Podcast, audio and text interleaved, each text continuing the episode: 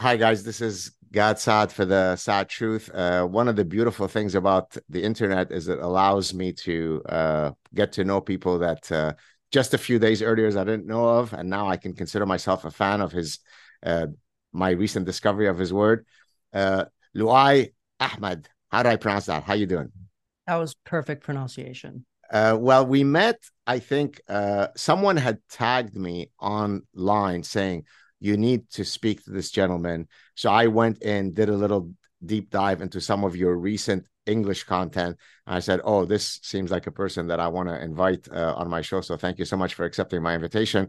Maybe we could start off with who you are, so that people can get a sense of anything that you're going to talk about, whether you have the expertise to be able to talk about it. Take it away.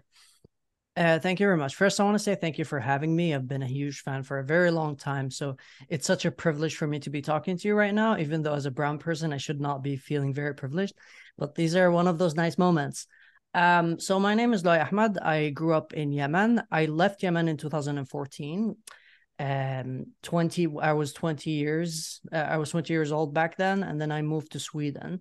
Uh, i grew up in a very politically driven family. My father was a leader in a nasserite political party that was a pan uh, pan arab nationalist. He was an extremely pro-palestine uh, the israel can go to hell kind of guy. And my father passed away when uh, in 1998 and my mother was a is still a human rights activist and a fem, feminist activist.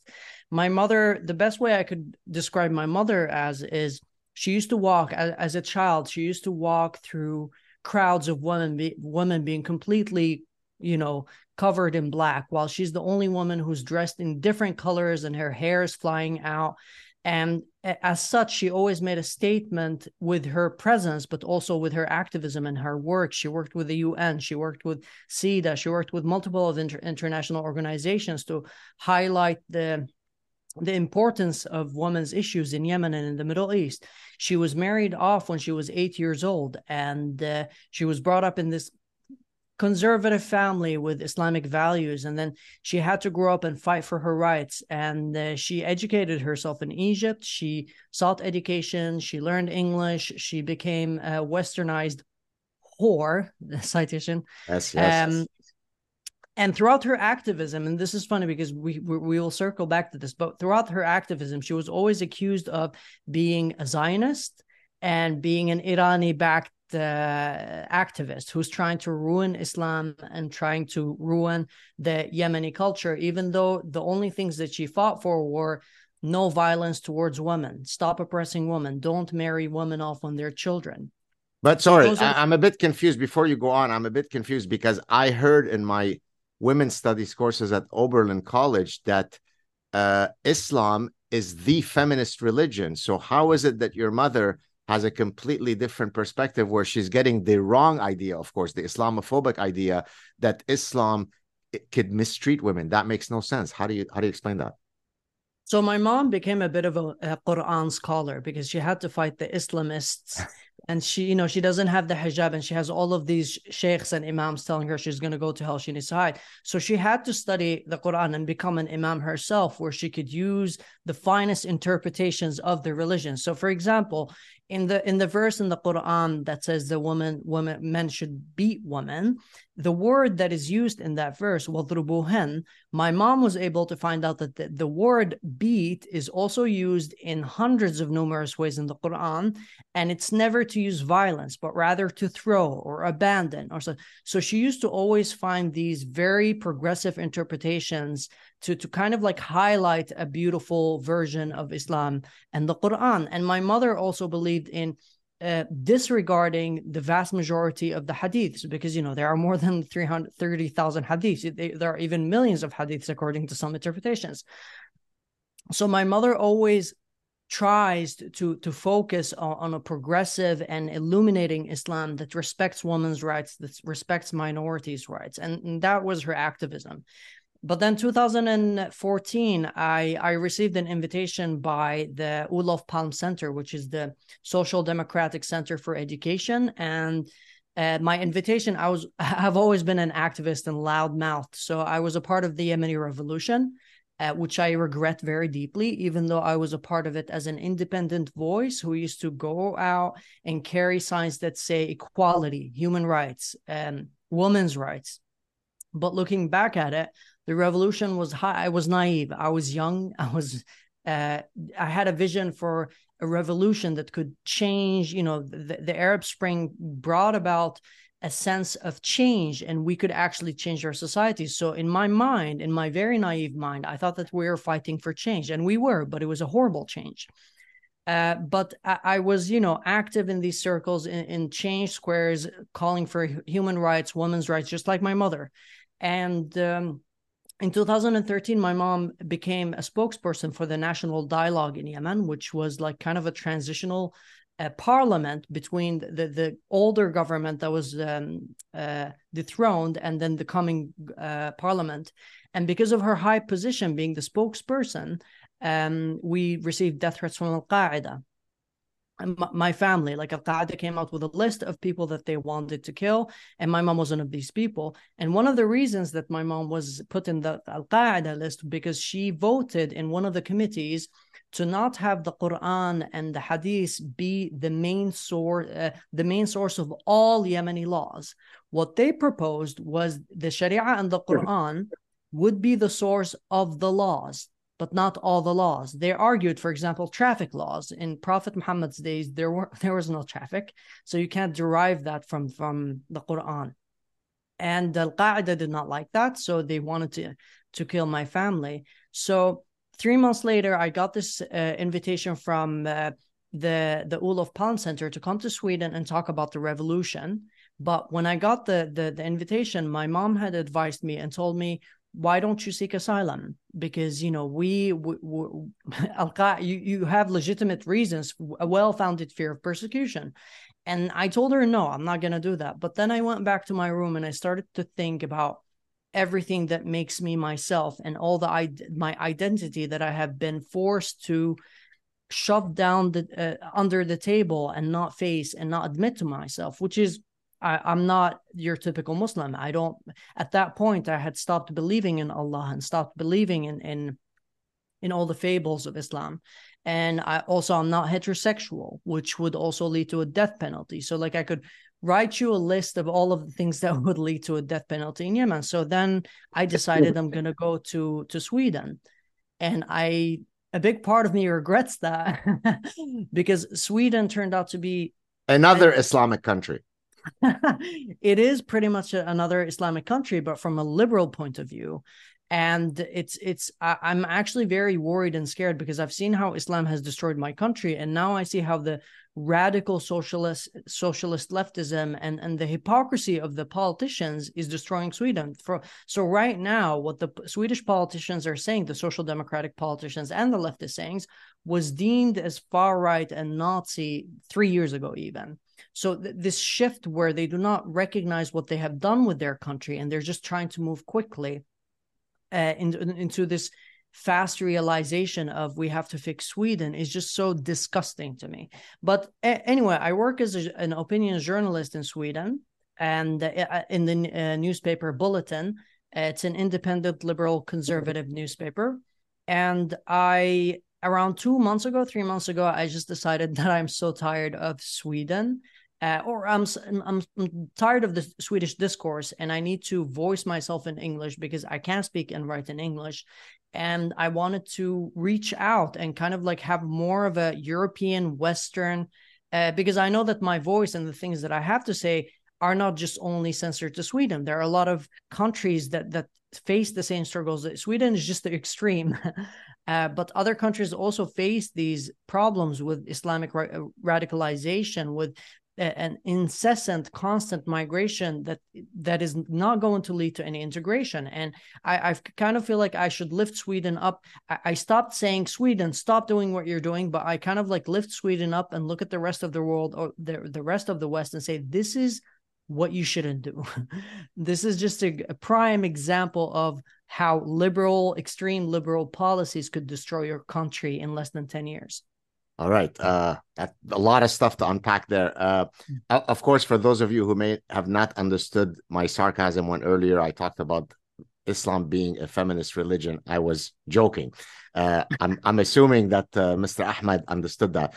Uh, I I really one of the things that I find very difficult uh, to get through to people, and that's why I enjoy talking to folks who, who do speak Arabic. أنا بحكي عربي أنت بتحكي عربي فينا نحكي مع مع بعض بالعربي I said that I speak Arabic you speak Arabic we can speak to each other with Arabic people can't say that we're misunderstanding mistranslating misinterpreting we come from that region we can quote all the things in Arabic people will say oh but you know like how your mother was trying to do but you know no if you interpret the uh, darab you know uh, hitting it really means hitting with caresses when it says kill the Jew it really means kill the Jew with kindness so there are all sorts of Olympic level type of mental gymnastics that you could engage in to try to protect the faith.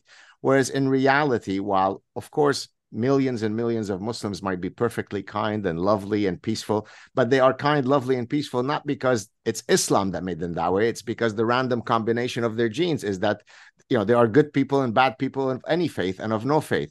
But how can we by, by we i mean people like you and me who come from that background who understand the, the religion who speak the language how could we try to convince the western mind that there are so many tenets of islam that are perfectly antithetical to our most foundational western values how can we do that you know I, i've been I've been an activist. Uh, I've been writing in Swedish for the past four years, and I really have arrived to the conclusion that the the most um, effective way that the West can realize this is with with the current situation a, a, huge demographic change where the the a huge part of Europe has to be Muslim and Islamic for the West to realize this. I feel like that is the only way because right now in Sweden, I'm not saying that that is what should happen, but I'm saying that that's probably the only thing that would lead the West to wake up.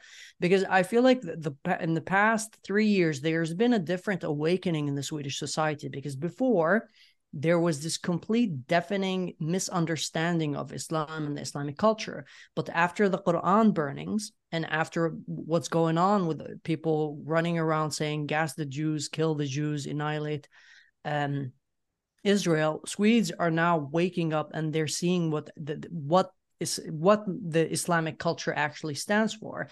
And I do think that when it comes to Islam as a religion, the main problem that the West does not understand is that the main Islamic region has not gone through the Enlightenment era or the industrialization or this conscious awakening of of reality because most people in the islamic culture still live in the realm of islam and in the realm of muhammad. I mean i grew up in school for 12 years. All i heard about my mom was actually telling me how much i hated school because i had to be, uh, carry this gigantic backpack that was full of 15 books and huge books and half of them were about muhammad and aisha and Asira Nabawiya and fiqh. Aisha, whom he married when she was nine, which is similar to the age that your mother was married at, correct? Of course, and and of course, Islam is used to justify these atrocities.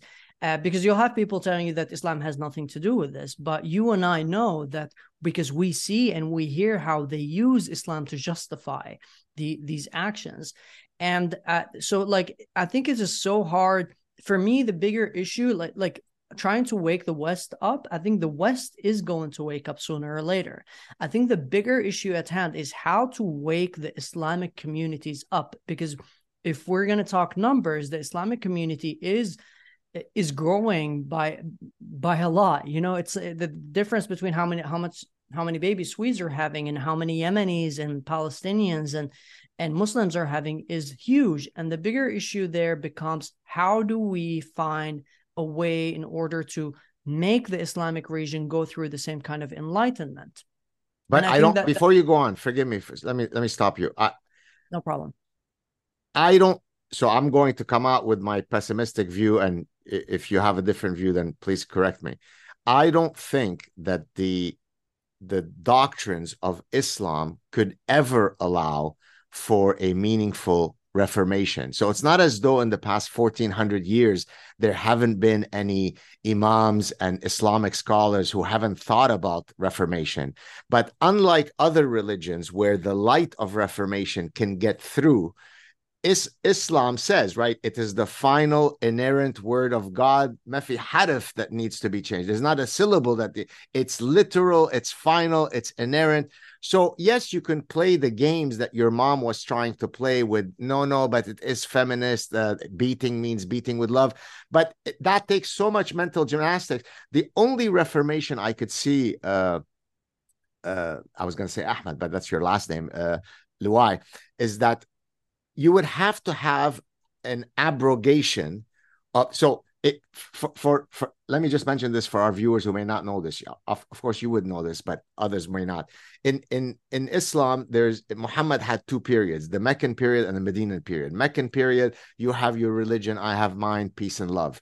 And in that period he wasn't able to attract many adherents to come to the religion. He moves to medina the message becomes a lot less peaceful and hippie and loving, and it becomes unbelievably violent. So now there's a problem within the, the religion. Uh, how could God say A and then later say not A? That contradiction is resolved by the mechanism of abrogation. Whenever there's a contradictory statement, the later statement abrogates the earlier statement. Well, what you need to do now is come up with a new abrogation that abrogates every single of the violent things. So it's not sitting there and well, in the hadith, this thing, let's redefine it, let's remassage it. It has to be one wholesale blanket statement.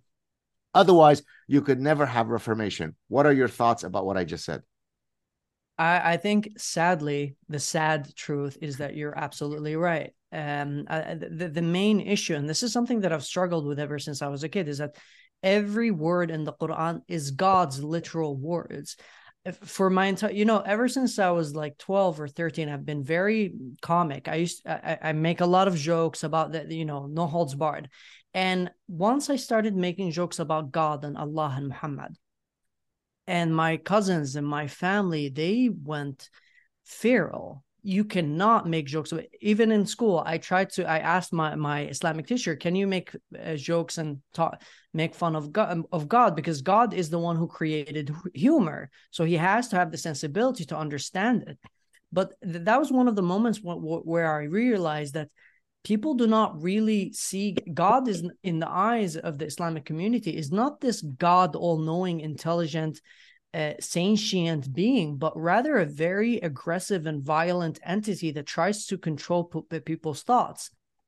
And sadly, that is the case. And I think that what what one of my first awakenings when I came to, to Sweden was I was in a refugee camp, and you know I was happy. I'm like now I'm in the West, everything is fine.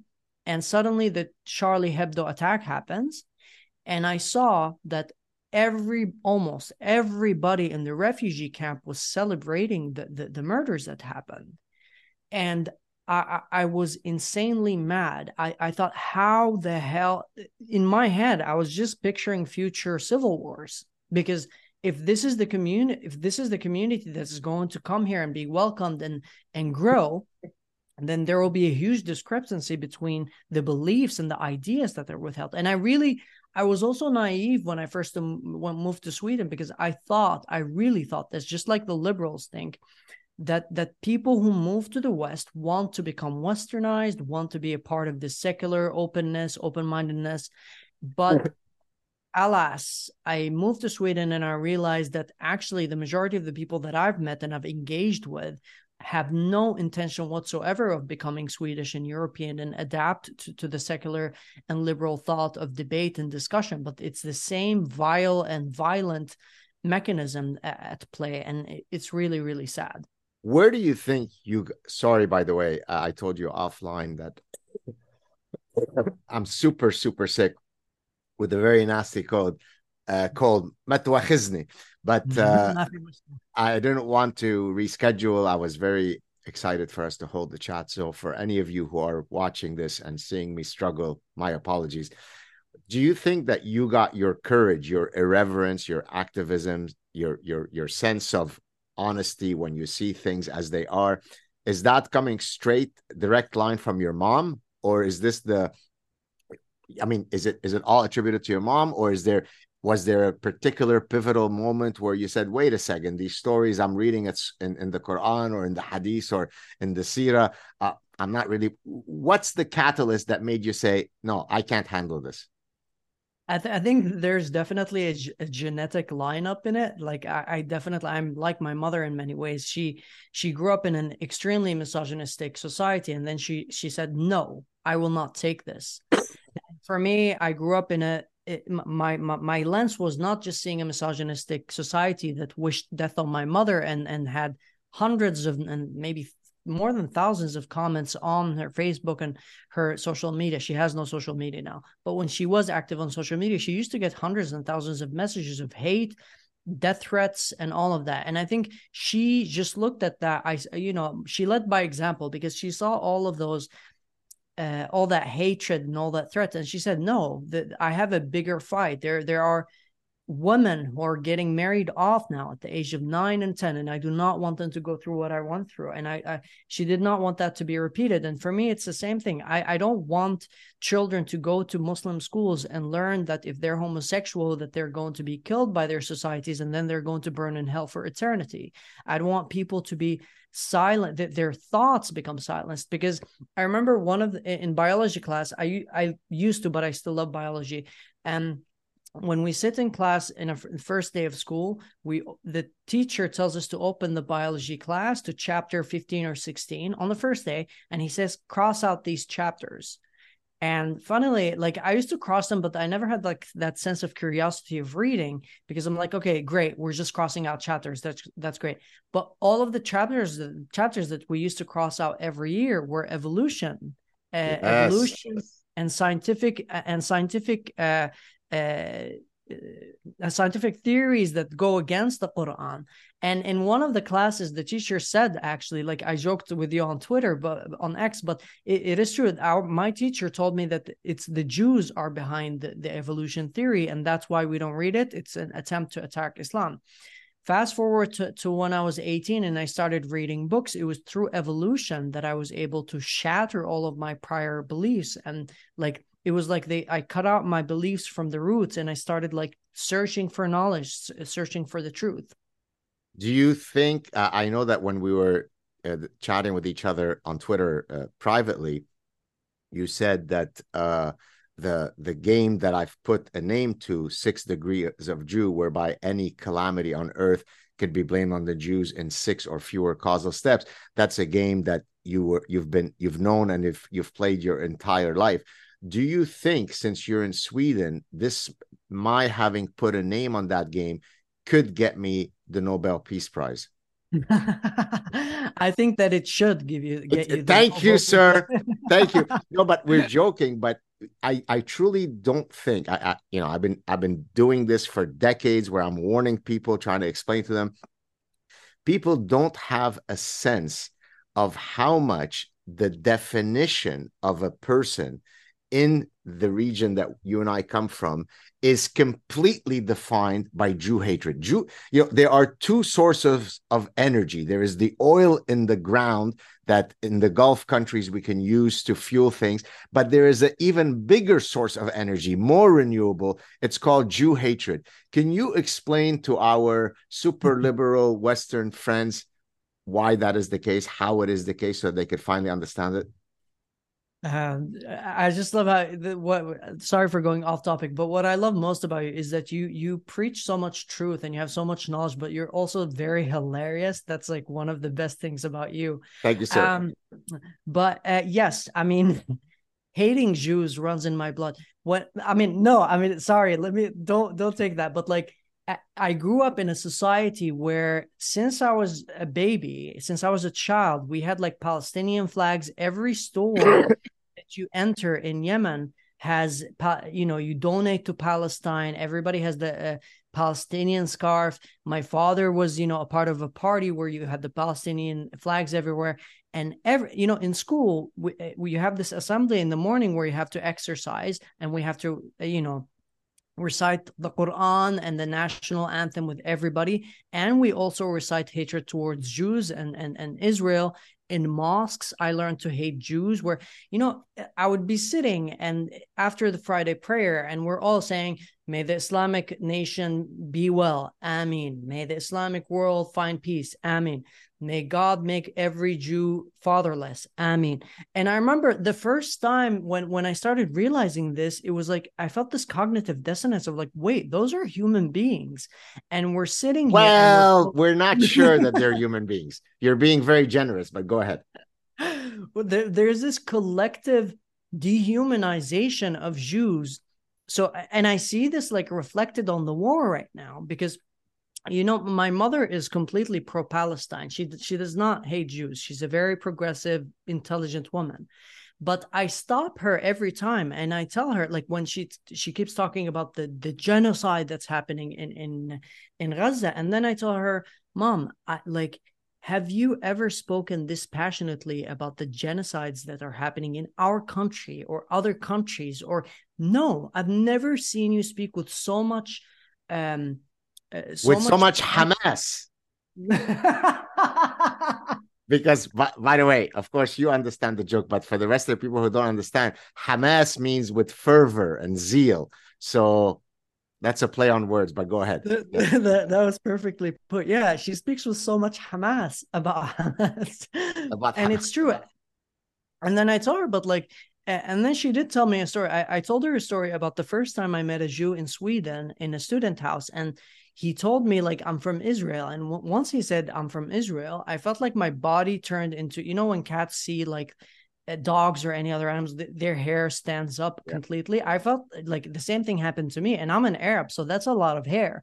And i i i, I really don't make me laugh i'm gonna start coughing. And then I, I I, I looked at him and my initial reaction was, Are we going to fight now? Is he going to start punching me? Because I was like, I'm from Yemen. And then he told me, Oh, Yemen, I know people from Yemen. I will make you the best Yemeni bread. Yemeni people are so awesome. And I just stood there in complete shock because he just slapped me in the face w- w- with his kindness and friendliness. And we became really good friends. And that was the first Jew and the first juju. ah, you know that story. Very good.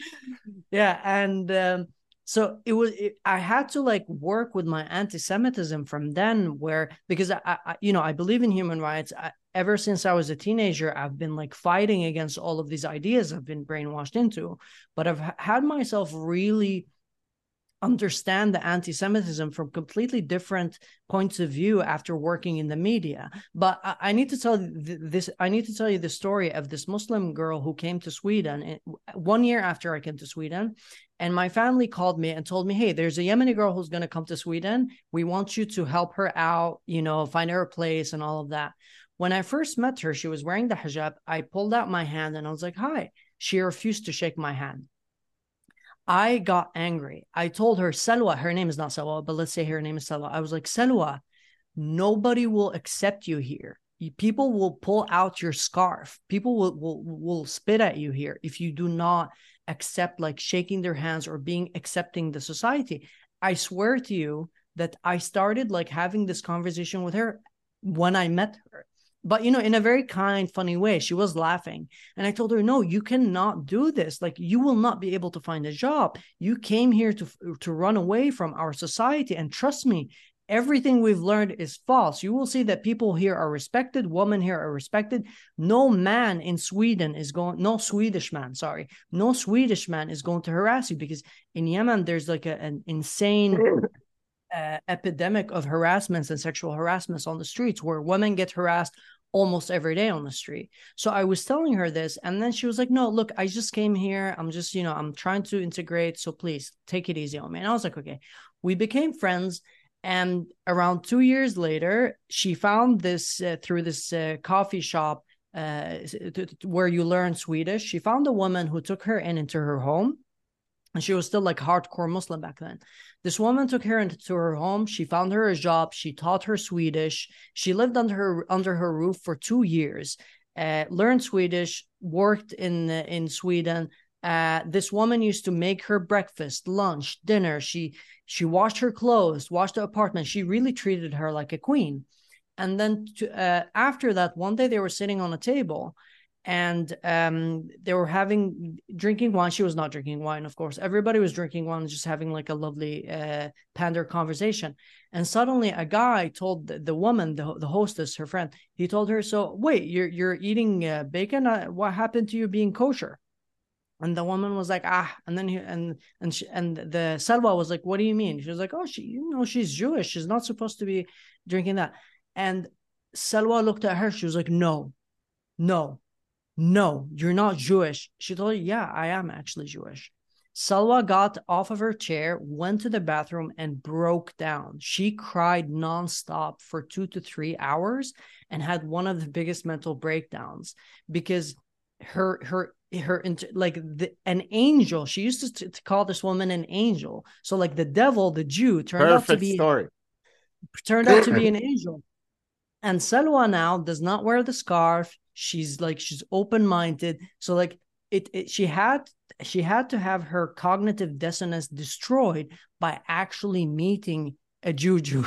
A juju. And a, uh, a juju. for, for the people who don't know the story i'm going to repeat it only because uh, they may not know what you're referencing. So this is this story refers to my first semester when i was a doctoral student at cornell where i was hanging around with a bunch of uh, arabic guys. Uh, most of them were lebanese and uh, we'd play soccer together and so on. And one day, one of the guys in question invited me out for a coffee. And so we went for coffee. And actually, during I, I don't know if I've mentioned this part of the story, the, the Juju story. The first thing he told me, he goes, You know, you're inta ktir zeki, Gad. You're very smart, Gad. I said, Okay. He goes, So why aren't you converting to Islam then? So he couldn't understand how someone could be intelligent realized that the one true faith existed and yet still resisted. So once I told him our our our our coffee get together was not going to go well if he was going to continue with his bullshit, he then turned to me and said, "So there comes the juju." He goes, "You know, Gad, I, I really like you. Inta aziz, I think he said. You're you're you know you're fun. You're you're lovely. You know." Hmm. I said, "Oh, why are you saying it as if you're surprised like you there's a bit of oh i know is it is it because i'm jewish? And he goes no but come on Gad you, you're not a jew jew and then i said but no i am i'm a jew jew jew jew he goes no no but you're not you know what i mean. And so this that story and thank you for bringing it up for those people who don't know it it perfectly captures the mindset both of your friend in sweden and my friend in at cornell that it can't be possible that I could meet a Jew and actually him being nice and lovely and I like him and so on. So the only way in my case he could reconcile that is that I wasn't really an authentic Jew. First of all, I was too good of a soccer player to be a Jew. And second of all, I was Arabic and therefore that, that's not really a Jew Jew.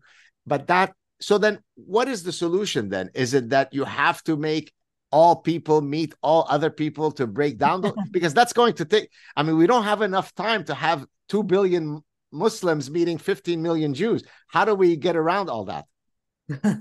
I, th- I, think it's such a brilliant story because it also shows how people view Jews in such a light that even, but I, I think the, the Salwa story, it's because she actually got to know the Jew, Jew, Jew, Jew, Jew, and fell in love with the Jew, Jew, Jew, Jew and and that's why she couldn't separate it. You, your friend only met you for a coffee so so like he was still able to see you as a not a juju. Right. And yeah but you know i wanted to actually ask you this question because i was reading a book by hassan hanafi who's a, a, an egyptian professor and the book is called islam in the modern world i think. And he proposes he believes that the main reason why Islam is not reforming and it's not going to reform, it's not because uh, of that the Quran is the word of God. Because you know the Christians 300 years ago, 400 years ago believed in the Bible just as much as the Muslims believe in them now. So he, his premise was that uh, like um, he pretty much says the fact that the West progressed and the West achieved all of its scientific and, and technological advancements it made the, the Arab world and the Muslim world jealous. Yes. And the, the, the exact response that happens at jealousy is resentment, anger, hatred.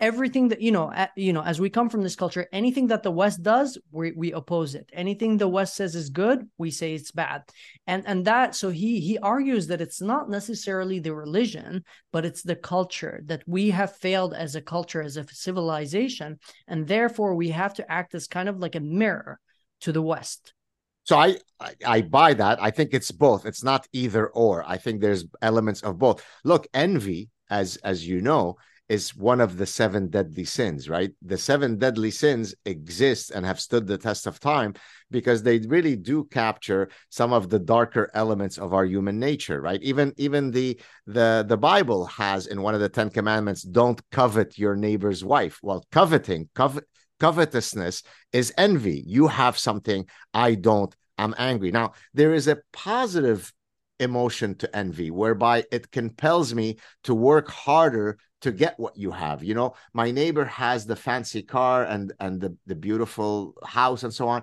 maybe if i work harder i could resolve my sense of envy towards him but there is a dark side to envy exactly to your point which is why is it that i've been going to the mosque for my entire life where i'm told i am the the true believer, and those people are the kuffar, they're najis, they're they're impure, they're disgusting.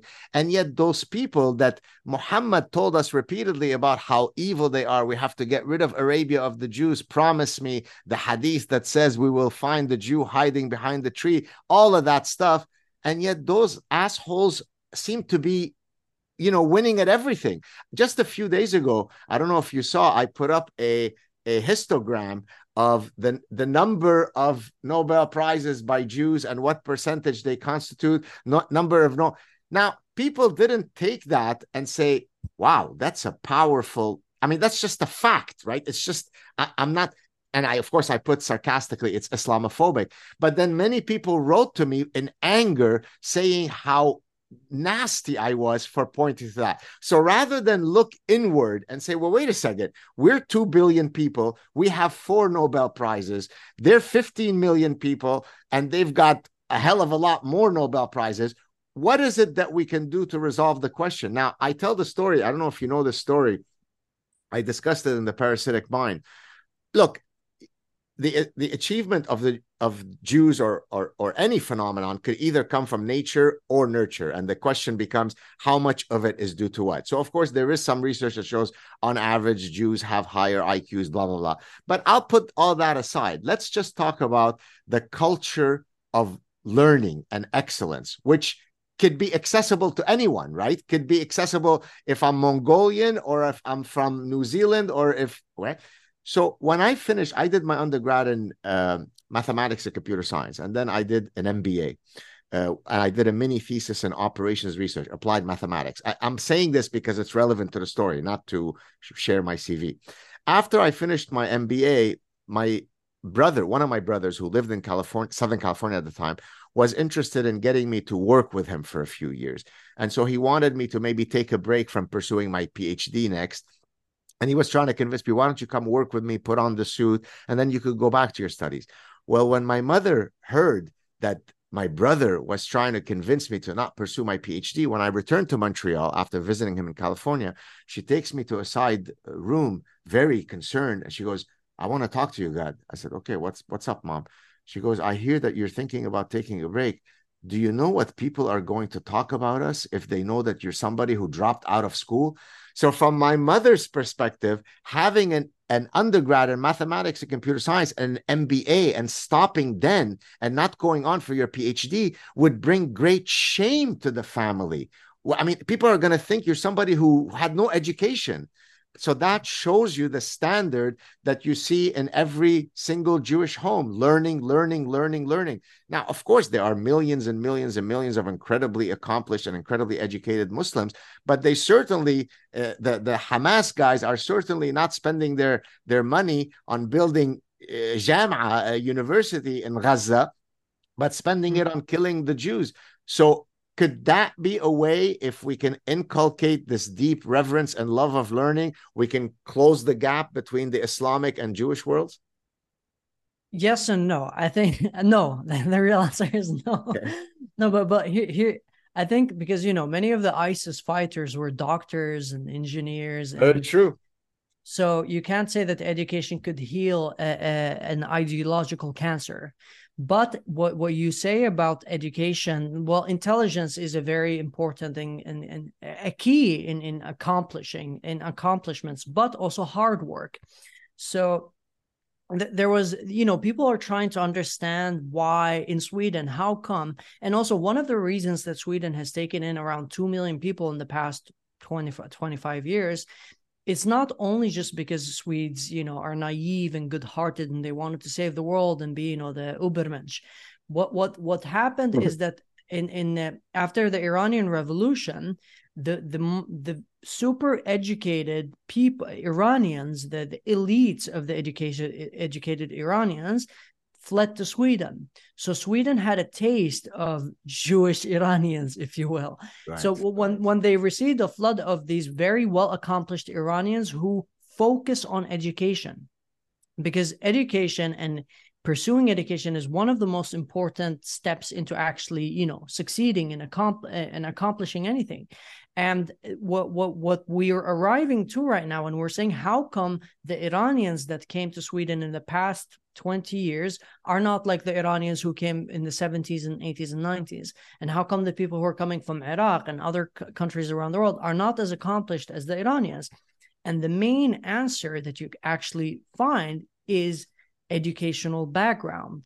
If your if your family has like a, a, master's degree and phd degree then you're more likely to succeed. And if your family has a phd and an M- master's degree they're more likely to push you just like your mother pushed you to to uh, do your phd and you know before my mom sent me off to uh, to sweden uh, she told me look i'm going to send you to like the the best and most beautiful country in the world right now. I'll let you go but if you don't have a PhD by the time you turn 30, you're not my son. I, I turned 30 without a, P- a PhD, so I'm a bit of a dis- I'm a huge disappointment to my mother. But I think education is definitely a huge uh, ground stone for for why the Jews and the Jew Jews are very accomplished. And I, I think I always say this: Why can't we look up to the Jews not from a point of inferiority complex and say, go to hell, we'll kill you, but why can't we be like you? Why can't we be as accomplished? Why can't we go into science? And the answer to that is because we're more preoccupied with the Quran and Hadith and Sunnah. You know, I'm telling you, half of the books that I that I learned in in in school were about Muhammad. I don't care about Muhammad. Like he's literally just a dude who came up with ideas and how many dudes have come about in history that have had their own ideas? Mm-hmm. But we're so focused on his ideas and thoughts and so obsessed with them that there is no way for us to actually progress. It's it's it's really sad. I hear you. Are you thinking of given how it's starting to look quite bad in, in sweden i mean certainly for jews in malmo it's uniquely bad, as you probably know. But is it bad enough for you in Sweden that you're thinking of making the next hijra move? Hijra means immigration. I I have been actually my, my partner has moved to another who is swedish. He's left sweden and he moves in another country. I won't disclose which country. So i find myself back and forth. Okay. And whenever i leave sweden i feel like oh my god there's this like dark cloudness of insecurity that that uh, runs around. because actually like I, i'm completely unknown to like to people but in sweden a lot of people are aware of me because i've been on TV a bunch of times. I've even stood in, in, in Swedish in a TV in Swedish uh, Swedish television and debated a Muslim. And I told her uh, back then I was a bit more furious. So I, I told her that Islam is a danger to humanity. And saying this in, in, in Sweden, you know, my inbox was flooded with death threats that night. So I'm not very safe in, in Sweden, but I really don't care about, you know, uh, that aspect. What i do care about most is my ability to actually practice freedom of speech to be able to voice my opinions and thoughts because i actually came to europe in order to be able to do that. And if if there's no if i cannot express myself in sweden or in the west then there's no reason to live really. Would you ever consider not necessarily to permanently move back, but are is it safe for you to ever go back to Yemen, or is Yemen off limits? Yemen is absolutely off limits uh, to me. I mean, for for many reasons. There is a, um, you know, being an Islamophobe in Yemen is not just you don't just have like leftists screaming at you, racist, Islamophobe. You actually get knives slit slitting your throat by law. So it's it's not it's not an option for me. But I am a Swedish citizen, and I do think I'm actually thinking of like what country would be perfect for someone who is critical of Islam and wants to live safely. And that is not Canada, not Canada. not Canada. No. Maybe there are certain areas and gated communities in Canada. Maybe gated you... communities, but uh, I just I don't know if you saw earlier today. One of my articles uh, was published uh, in uh, National Post, one of the the big Canadian uh, newspapers, where I was talking about you know the the Jew hatred that I escaped from in Lebanon is now followed me to my university, where you know the dynamics at my university are really really not pretty for jewish students and certainly a high profile jewish professor. Uh, so you know the reality is that people often think that oh this problem is over there. I'm too busy buying my tomatoes. It's my daughter's graduation. I don't have time to worry about this until you have to worry about it. So for example many of my uh, liberal jewish friends who all along would have said to you, Oh my God, you're such an Islamophobe because my friend Ahmed is a lovely guy and he doesn't want to kill anybody. You clearly don't understand Islam, Luai. So, right? Or they would say, I'm an Islamophobe and so on. Well, now because their child is getting harassed and attacked at Columbia and Cornell, they're waking up and writing to me, Dear Professor Saad, oh boy, I guess I should have listened to you. So, in a sense, the tragedy is people don't wake up until it narcissistically affects them then they wake up but then the problem is much too late to intervene right yes and it's like i have a story that i was i told my friend about yesterday is that one of my followers and friends who i love very dearly now i went to university with her in malmo and at that time, I started writing in, in Swedish and being vocal about how migration policies are not the best in Sweden. And because of that, in, to, in 2018, it was so much more taboo back then in Sweden. So she started, she joined an Antifa group in, uh, or like she supported an Antifa group, group in university who called me a fascist and a far right extremist for saying that Swedish migration policies are not working. And the questions that they asked me were like, oh, well, you're an immigrant. Well, you're brown. Well, you'll never be accepted by white people, which are just anyway so she she was completely opposed to me and she you know she they even bullied my friends at university. How can you be w- uh, friends with that immigrant who is um, how can you be friends with an, a self-hating immigrant who doesn't like migration even though he's he's a migrant himself? Uh, two years later she was almost killed by her family for dating a swedish guy and she sent me a message saying hey i you're actually right and i'm sorry for for how i treated you back then but you're absolutely right. So even in an, in our own communities where where we get killed and we get slaughtered by our own families you really need to be hit in the face for you to realize that this affects human beings. And in in in Sweden in Sweden specifically now there's this awakening in, in by politicians and and and journalists and the reason for that is also because the bombings and shootings stopped happening in the so-called no-go zones are and now are hap- happening in the finest areas of Stockholm where the politicians and the journalists reside. So now they cannot escape it. And now that they they fear for their lives and now that they fear for their children now migration is a big issue. And it is you know uh, every swedish mouth um, and every swedish politician speaks of it and journalists because it affects them directly. Otherwise they would not have cared. Even though people have been talking about the issues of migration for the past 30 years but they've been labeled as as you know racist and far right. Right. What what do you so i i've put out recently several tweets that have gone you know really super viral 10 million 20 million so on. One of which where i i listed sort of nine steps that the west would have to follow in order to address the problem all of which revolve around the idea of you know you can't tolerate millions of people coming into your shores that don't share any of your foundational values there are really only two let's speak very very frankly and openly there are only two possibilities once those folks are in. Number one through some magical process like the general abrogation that we talked about earlier where every single muslim decides hey i'm done with this stuff. I'm going to abide by these cultural norms of my host nation.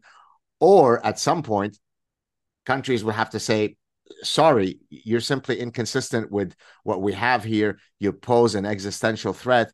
It's called deportation en masse. Do you see either of those things happening, or do you see, which frankly, I hate to say it, that's my pessimism speaking now. It's going to be a never ending, increasing level of strife and conflict for the next 50, 100, 300 years. Uh, and then it will be a bloodbath. What are your thoughts? Um, I, I think like honestly, I think that what's gonna happen in in Sweden, like Sweden is the extreme, like I said earlier, it's the extreme prime example of the West because it has taken the most amount of migrants and most amount amounts of of uh, Muslims, and it has also been the least successful country at integrating uh, migrants into the country. And I, I think what's going to happen in the coming 20, 30 years is just there's going to be a slow escalation of whatever the hell has been happening. Yeah. And I think that the, the Swedish Democrats were the right wing political party, but according to every international media outlet, it's the far right political party. They want, like, they're the far right, according to the media, but their policy is we want to give people an incitement to go back to their countries by giving them $25,000. Uh, now they're speaking about if you you know commit major crimes like rape or murder then it's it's a foundation for deportation. So what, what i once spoke to a, a swedish a far right nazi political po- uh, politician and i told him okay so you you want to deport all of the criminals and all of the people who are you know raping and committing crime. How many migrants in sweden are actually committing crime crime 10,000, 20,000, 30, like I don't know, but like let's say that it's 25,000 or 30,000. Okay, you deport 30,000, you're still taking in hundred th- hundreds of thousands every year. The demographic change, according to Pew Research, Sweden will be around 30% Muslim by 2050. 2050 when you think of time and how time is extremely relevant and demography like, is destiny demography is destiny. So i do think that that sadly is that the demographic change that's happening in sweden is going to flip the the political climate upside down in ways that never happened in sweden. And i, I do need to tell you about this political party in sweden that's called partiet nyans uh, which which means like the party of nuance and it is a political they really like coming up with creative political parties but this party in specific it has an islamist agenda. They want to ban you know burning the quran or insulting islam like put you in jail or you know. And this party received around 30% of the public vote in the area in Rinkeby and in the immigrant dominated areas so the, the areas where immigrants are highly populated in Sweden, 30% uh, uh, uh, voted for this political party. And this party is right now the number one uh, Palestine supporting party in Sweden. They have not yet entered the, the, the, parliament because you need 4% in order to enter the parliament. And they were only able to get 1.5%. But inshallah, it will happen soon inshallah inshallah it will happen soon.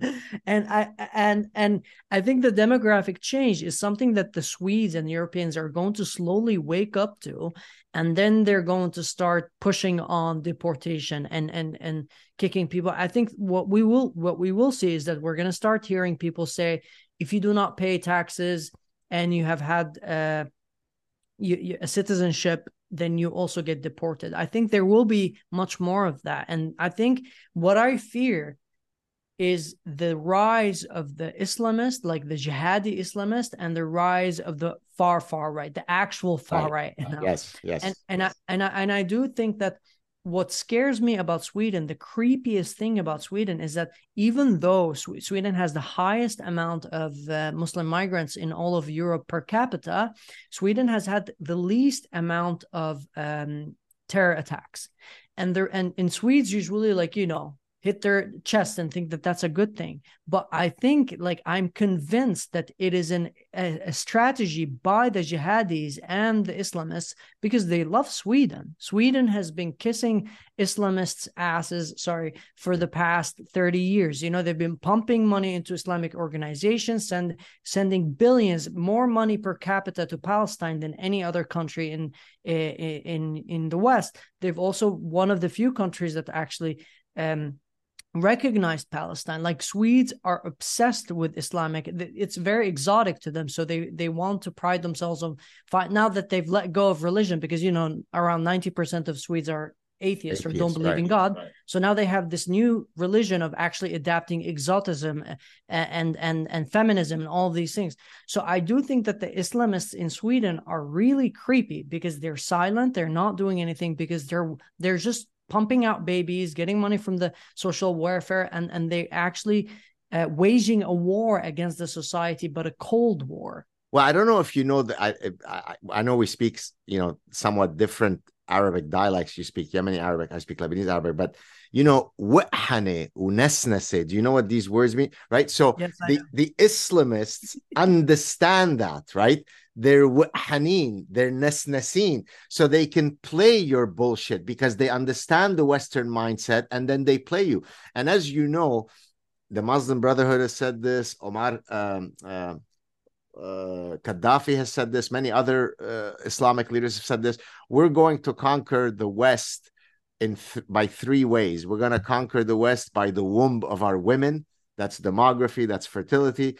We're going to conquer the West through hijrah, immigration, and then we're going to conquer the West by using your miserable freedoms against you. And they're doing that perfectly. They're telling you what they're doing. And yet the West and Justin Trudeau and the rest of the imbeciles go, Oh, but it's so exotic. My friend Ahmad, he's really lovely and he's peaceful. Therefore, Islam is peaceful. And I think until we're able to recognize the distinction between individual people who could be nice or mean or whatever, and the tenets of Islam, which are not necessarily uh, congruent with Western values, we're only going to get into deeper trouble. Absolutely. I also think it hangs along with the mass psychosis of believing that white people in the West are the, the devil, the devil himself, and the atrocities that they've committed in history are unforgivable. So even if we take over their countries, even if the, the, the West becomes an Islamist state, uh, Islamic Khilafah, they deserve it for all the atrocities that they've committed against, uh, uh, you know, by col- colonizing the bigger part of the world and etc. But hasn't the Islamic culture colonized the? Bigger, I was just going to say. So I put up. I don't know if you saw me. I put up. I said, "Hey, there are 57 Islamic countries and territories, if you include the Palestinian territories, within the Organization of Islamic Cooperation."